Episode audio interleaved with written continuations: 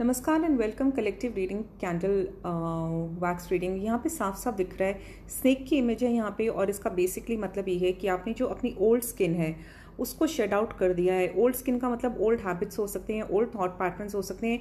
Basically हर वो ऐसी चीज़ जो अब आपको uh, इस टाइम एंड एज में सपोर्ट नहीं कर रही है। और मुझे यहाँ पे फॉरवर्ड मूवमेंट भी दिख रही है। यानी कि हो सकता है शेडिंग ऑफ़ स्किन में कुछ रिलक्टेंस थी बट अब आप उसको पूरी तरह से एक्सेप्ट कर चुके हो।